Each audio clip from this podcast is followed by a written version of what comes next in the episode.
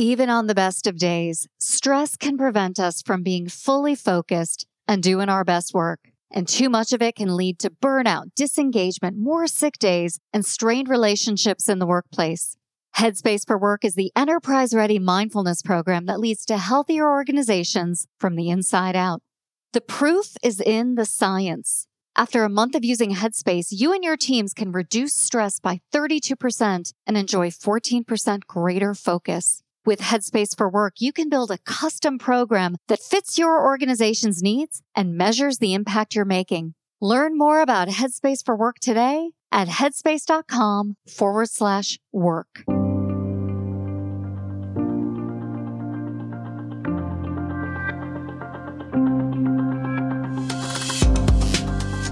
Hey, everybody, I'm Laurie Ruettimann. Welcome to Punk Rock HR.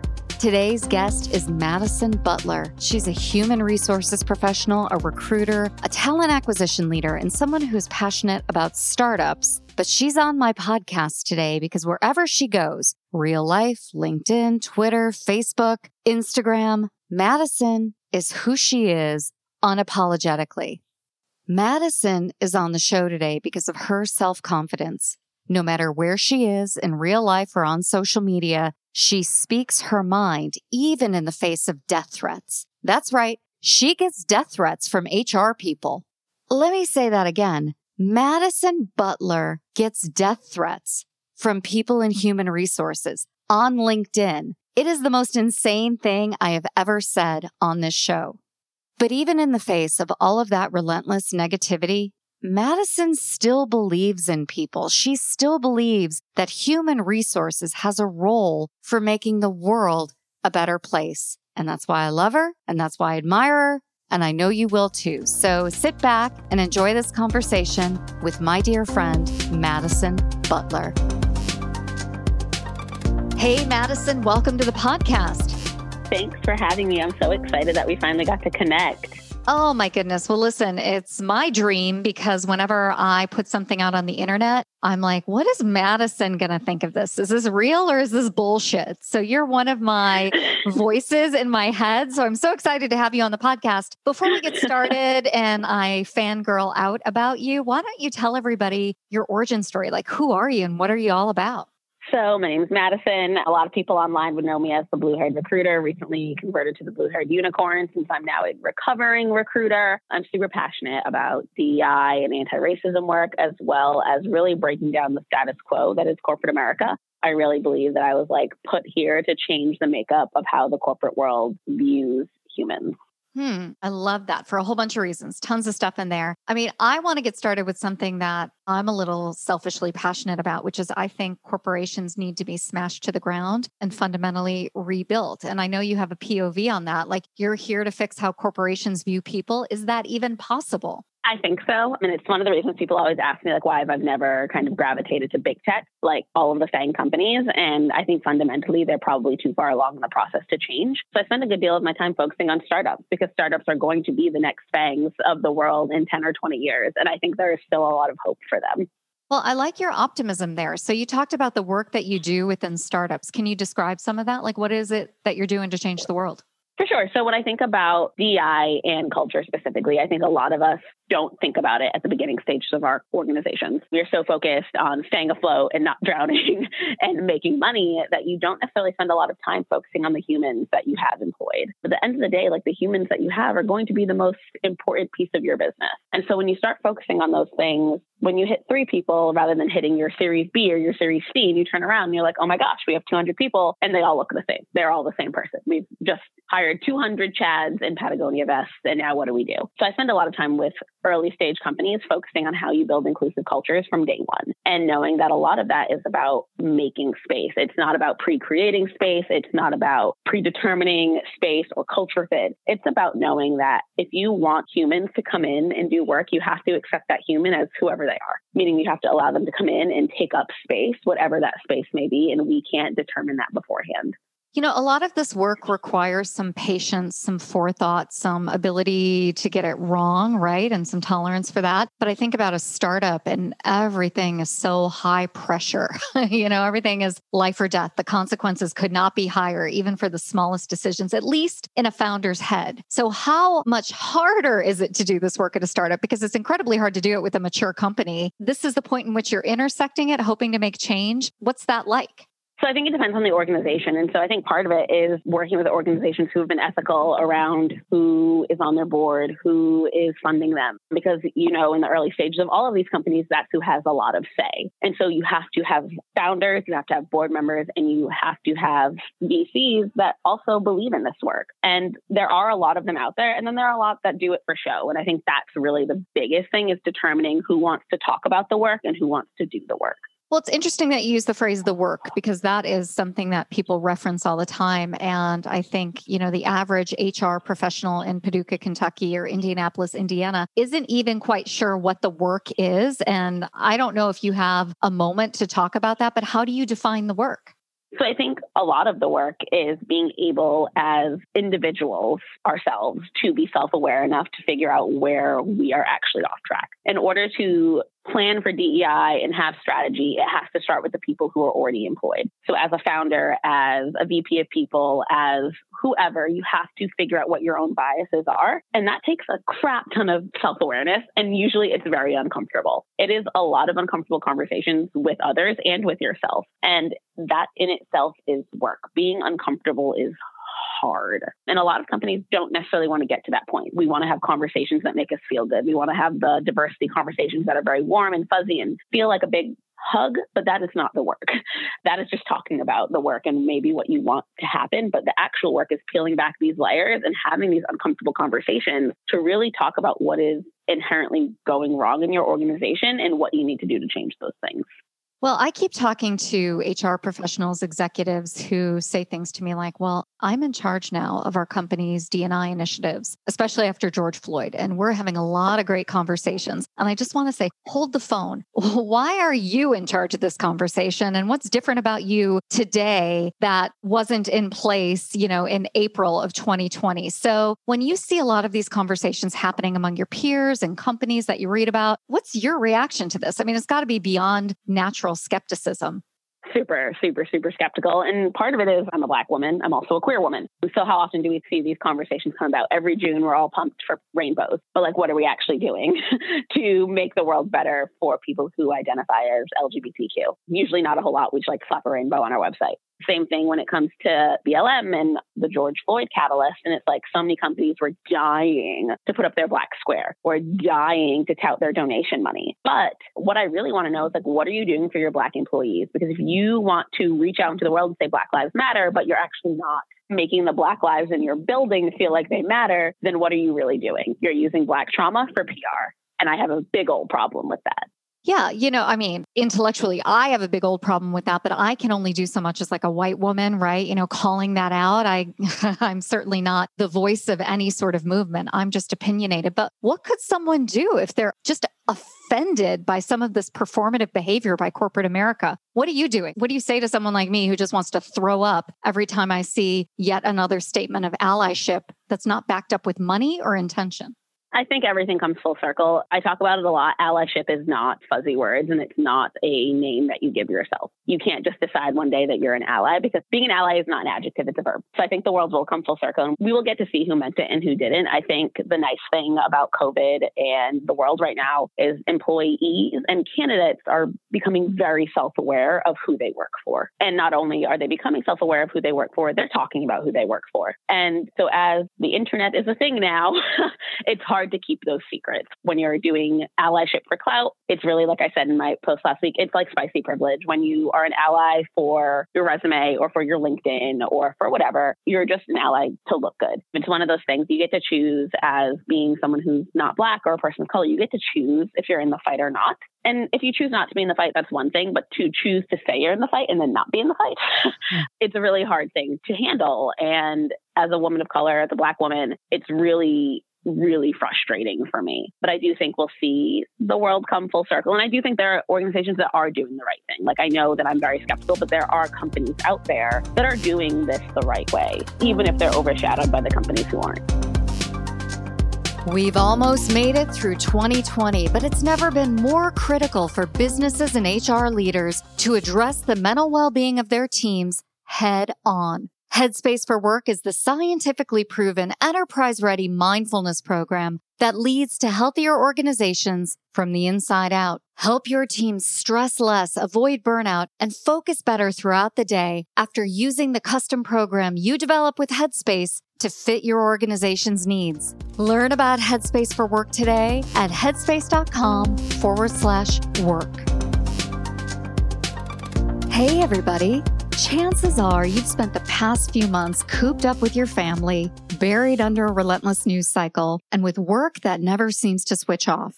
Millions of us worldwide are overworked, exhausted, and trying our hardest, yet not getting the recognition we deserve. It's time for a fix. That's why I wrote my new book, Betting on You How to Put Yourself First and Finally Take Control of Your Career. It's an essential guide for how to snap out of autopilot and become your own best advocate with candid and new stories and easy to adopt steps. I wrote this book for you. I believe in you, and I would be honored if you would pre order it today. Head on over to laurieruettimann.com forward slash books. That's laurieruettimann.com forward slash books and pre order your copy today.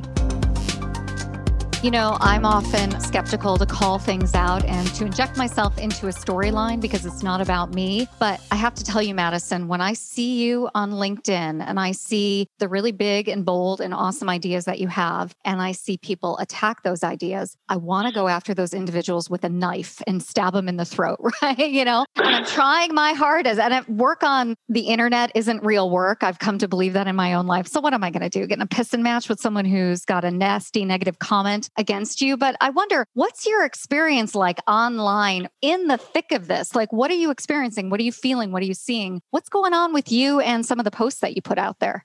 I get a lot of death threats. oh. so, you know, I think it, it's been really interesting for me is to see the reaction of just really speaking about my lived experience. And I think that's one of the things people ask me is like, as an ally, what's the thing you need the most from me? And I really think the thing I need the most is for people to believe Black people when they talk about their lived experience. Too often we're required to bring like all of the receipts just to prove that we had an interaction. And so I think that's like the thing that's been the most shocking to me is how many people, like when I talk about my lived experience, don't believe me. Like they think I like sit around and make things up for likes. And I just, one, I don't have the time or the patience. But if you turn on the news, it should kind of give you an idea that a lot of these stories are real and they're believable. As a Black woman, I have to think about like when I drove across the country, like driving home, where can I stop? Realistically where can i drive through at night and feel okay? And people like really think that i'm making that up and that's just that kind of just blows my mind. Yeah.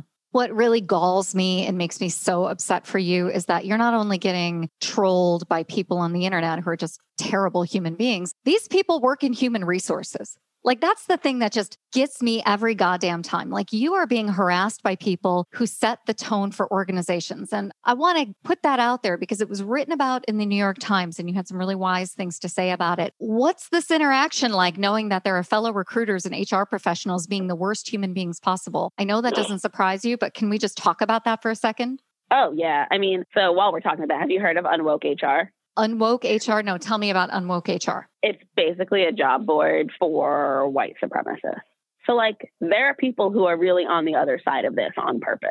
It's not that they're they're ignorant, they're not like lacking the knowledge. They know what they're doing and they're intentional. And I think that's part of it. Like you have to acknowledge that if there is a good side of history, there's also a wrong side of history. And so I really encourage candidates when they are interviewing to be very upfront and very transparent about who they are, what they expect and what their boundaries are because you are much better off finding out the truth about a company before you commit to them. Do you have specific questions or pieces of advice that you offer candidates? Like, how do they know? Because I'll tell you, companies have gotten pretty good at lying. They've been doing it for the whole history of humankind. So, how do you really know what a company is all about? For sure. So I know for me, like as a woman who is queer with blue hair and a lot of tattoos, these are things I talk about pretty openly. And obviously the world is virtual now, so you may not get to meet me in person. But I ask a lot of questions about like, okay, so what did you do for your employees to support them during COVID? What did you do to support your Black employees during Black Lives Matter? What did you do to support your employees during this really wild election that was full of tons of turmoil and stress? And there are just some things that you can't really readily lie about and be good at it. And the other thing that I'm always going to ask is I want to talk to someone who's going to be on this team with me. I don't want to just talk to people I'm going to report to because we all mm-hmm. know that managers manage up very well, which means they also interview very well. You may interview with someone who you think is a rock star. They're going to be the best manager you've ever had. And your first day on the floor, you're like, oh my God, I made a mistake. I've been that person. I had a woman who I interviewed with and I loved her. And then on my first day of work, she was like, I don't believe in science. And I was like, great so oh. excited to be here. Yeah. Yeah. Well, Madison, I love that point about asking to talk to someone who will be on your team. You know, the best manager I ever had was at Pfizer, where I ended my HR career. I only had her for a few months, but when I interviewed with her, she actually proactively offered references on herself and not just like from the immediate past, but you know, as she grew as a manager, she's like, talk to these individuals who saw me at my roughest, at my weakest points. And I took her up on that. And I think, you know, why don't we teach some of this? We teach certainly all these negative behaviors, right? We teach behavior based interviewing. There are all kinds of things that we pass on in the interview process. Why aren't we teaching better ways to interact when looking for a job and when hiring people?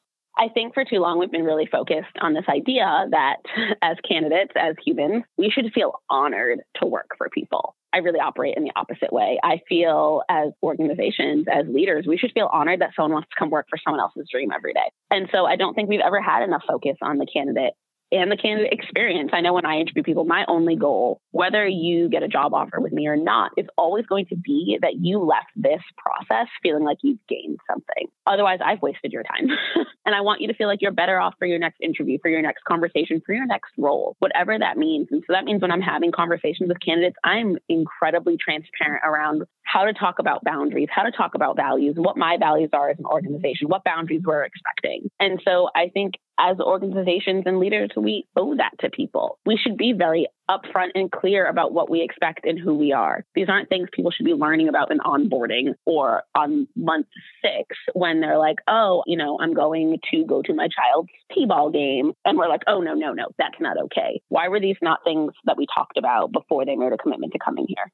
Well, I think too, what's weird about the interview process is that it's both such a compressed and elongated period of time. It like exists in a time and space continuum that makes absolutely no sense, right? It begins when it begins, it ends when it ends. You only hear from the hiring manager on their terms. And I just think so much of that is broken. And it's like, and you want the hiring manager to talk about goals and values and ambitions and dreams it's the process is totally jacked. I wouldn't even know how to go about fixing it except to tear it all down and maybe rebuild it because it seems like the foundation of interviewing is just so goddamn broken. I don't know if it's because of the power differential. I don't know. What's your take on that?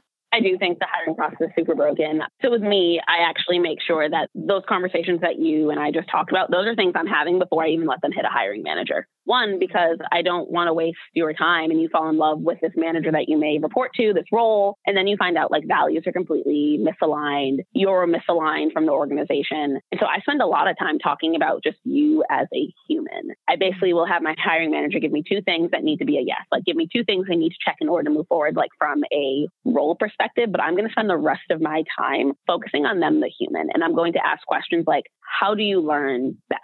Because that is helpful for us in the interview process when we're thinking about behavioral questions and the things we want to ask. How do we give this candidate the experience that makes the most sense for them? And so I try to spend a lot of time really focused on individuals from a human perspective versus a are you this job description that I posted.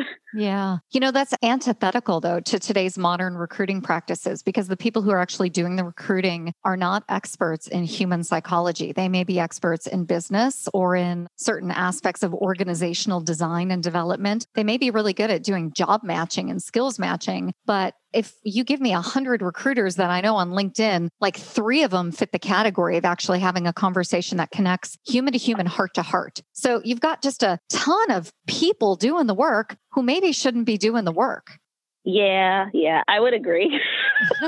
and I think a lot of people who are doing the work authentically end up in roles where they can't make change. So we see all of these DEI roles opening up and they end up being so siloed because they're there to impress the board. They're there to impress the VCs. They're there to put on your Instagram, like, oh, look at this brown stock photo. We hired a black person into a diversity role." But then you don't allow them to create change. You don't give them the power to have actionable change throughout your organization. And so the people who really do want to do the work, who have the capability of doing the work, can't do it. And so then it's just HR who actually doesn't really care. They just know they have to do it because like they got to put some metrics together doing it and they don't actually care. And so the roles are now swapped. The people who can be doing the work aren't given the ability to. People who are able to do the work don't actually care about the work. So they just kind of fake it. You know, you just talked about metrics, and what popped in my head is maybe that's part of the core problem here. I mean, we are so measurement focused, and, and whether it's on the right thing or the wrong thing, I just think that impulse that if you can't measure it, it's not worthwhile, or if you can't measure it, it's not real, is kind of a stupid and counterintuitive and counterproductive impulse to have at the job because some of the most important things in the world, you know, connection, familiarity, reciprocity, community. I'm not sure you can measure community, can you? But Yet community is everything when you're working in a company, especially remotely. I don't know. What do you think about metrics here? I'm actually, I, I, get a lot of flack for it, but I'm not a metrics person because I, again, I'm very human centered and humans are not metrics. And so my biggest thing is I'm hiring people to be able to give them the ability to feel psychologically safe. And that is not something I can measure. In the same instance, when you think about your pipeline for recruiting, I don't want recruiters who are like, well, I got 10 black people to interview. We're good now. That's not the same thing. Like there is an ethical way to creating a diverse organization and a diverse pipeline. And I don't think any of those involve like counting how many black people you talk to. You know, though I have to say, most companies are like, this is all great. I love it. It's aspirational. Where's my playbook? How do I do this? Right. Because so many organizations go to these models that were created at Stanford or, you know, out in Ithaca, and they really try to replicate a way of building a company that's scalable and blah, blah, blah. Where's the library on this? Or Madison, I guess, where's your book on this? There is no book. Maybe I should write one. I don't know. I don't know if anyone would want to hear my opinion, but I think metrics make people feel safe because it makes the journey measurable. When in actuality, this journey doesn't end. It's not something that's measurable. There's no destination. If you commit to being a company that is committed to anti racism and diversity inclusion, that never ends. It's not measurable because it is just a continuing cycle of work. And so I think metrics make us feel cozy because you can hit goals when you shouldn't be looking at humans to hit goals unless you're in sales and that's a different world, but you're not like selling humans. Mm, so yeah, I yeah. think people rely on metrics because it makes them feel like they're doing their job correctly. And they may be doing their job completely wrong because they're doing it from a non ethical standpoint. And so I think we rely on metrics because it makes us feel safe. Well, I do like the idea of you writing your book. so I want to like put that out there and encourage that. And I think mostly because there's a reason why most of us do the work that we do. There's a why behind it. You know, I've got my why, even though it may be messed up and related to my family of origin, right? I wonder what's your why? Why are you doing the work you're doing?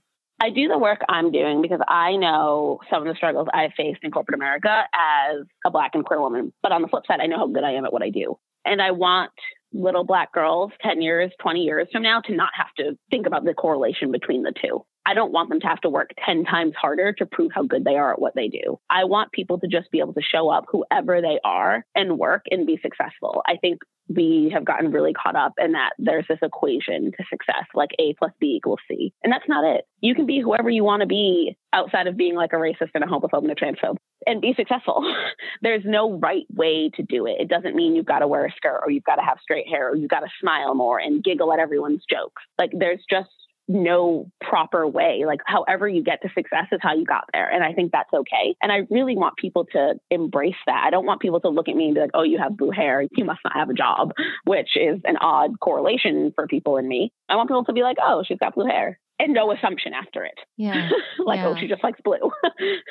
well, I love that. And it makes me think a little bit about how, you know, the good ones do this. They build a brand, they build a reputation, they build an identity without saying, I'm going to build my brand on LinkedIn and I'm going to, you know, try to make a name for myself as the blue haired unicorn. Can you talk a little bit about the work that you're doing online, how you share your ideas, even though you're getting death threats from time to time, and what that is all about and what it actually means to you? For sure. So I actually to back up, I never meant to start a personal brand. I interviewed with a company years ago now, and they were like, "Oh, we love you," and then there was a big fat but after it, and I was like, "But we need you to change your hair. We need you to cover your tattoos. We need you to wear a skirt." And I was like, "Okay." That's the first time I had this like moment where I was like, "Oh my god, they love what I can do for them, but they don't love me." And so I was like, "Okay, if I put I have blue hair on my LinkedIn, people will know that it's probably a non-negotiable." so that's where I came up with the blue-haired recruiter, and I put it on my LinkedIn so that when companies reached out to me, they already knew. They didn't think it was like some weird filter. And I kind of started posting actually around that time around what it was like to be, you know, black and tattooed in, in the corporate space and what it felt like navigating in technology. And I was wait, really wait, like, can I interrupt you? Because why why did you Yeah. feel compelled to do that? I mean, why would you start writing about that? Because most of us, I mean, I had a similar experience going to corporate America. They're like, you're great, but we're going to need you to take those piercings out of your face, grow out your hair, and cover your arms. I mean, they were really clear. And I said, yes, ma'am, because I needed to pay my student loans, right? So you had a different experience, though. You actually went out and started writing about it. Why did you do that? I was at an organization that loved me. And I was just at the time, I was like, I need to make more money. But I was like, they love me and I'm so good at what I do. And like how I look has no bearing on how good I am at what I do. And like I'm not better at work because I wear a skirt.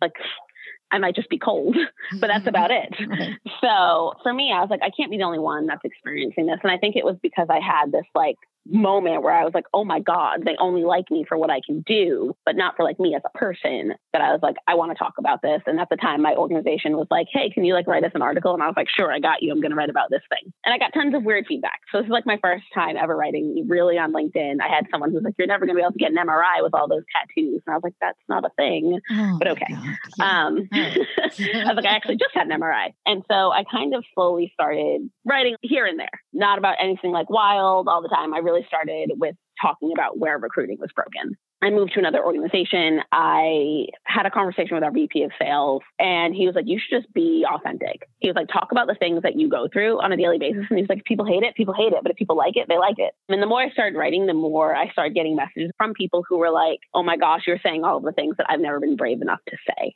And so, with all of the hate mail, helping other people find their voice and find their true selves and like giving them the ability to maybe feel like they don't have to code switch every day has made it very much worth it for me because I just want people to be happy at work. I think so much of our lives ends up being work that we deserve to be happy while we're there. We shouldn't have to pretend to be two people every day. And so, it's made the death threats I wouldn't say worth it, but quieter because I know that the work I'm doing is meaningful and it's going to mean something in 20 years when people can show up just as who they are. Even if I've just made a very small dent, I know I made a dent.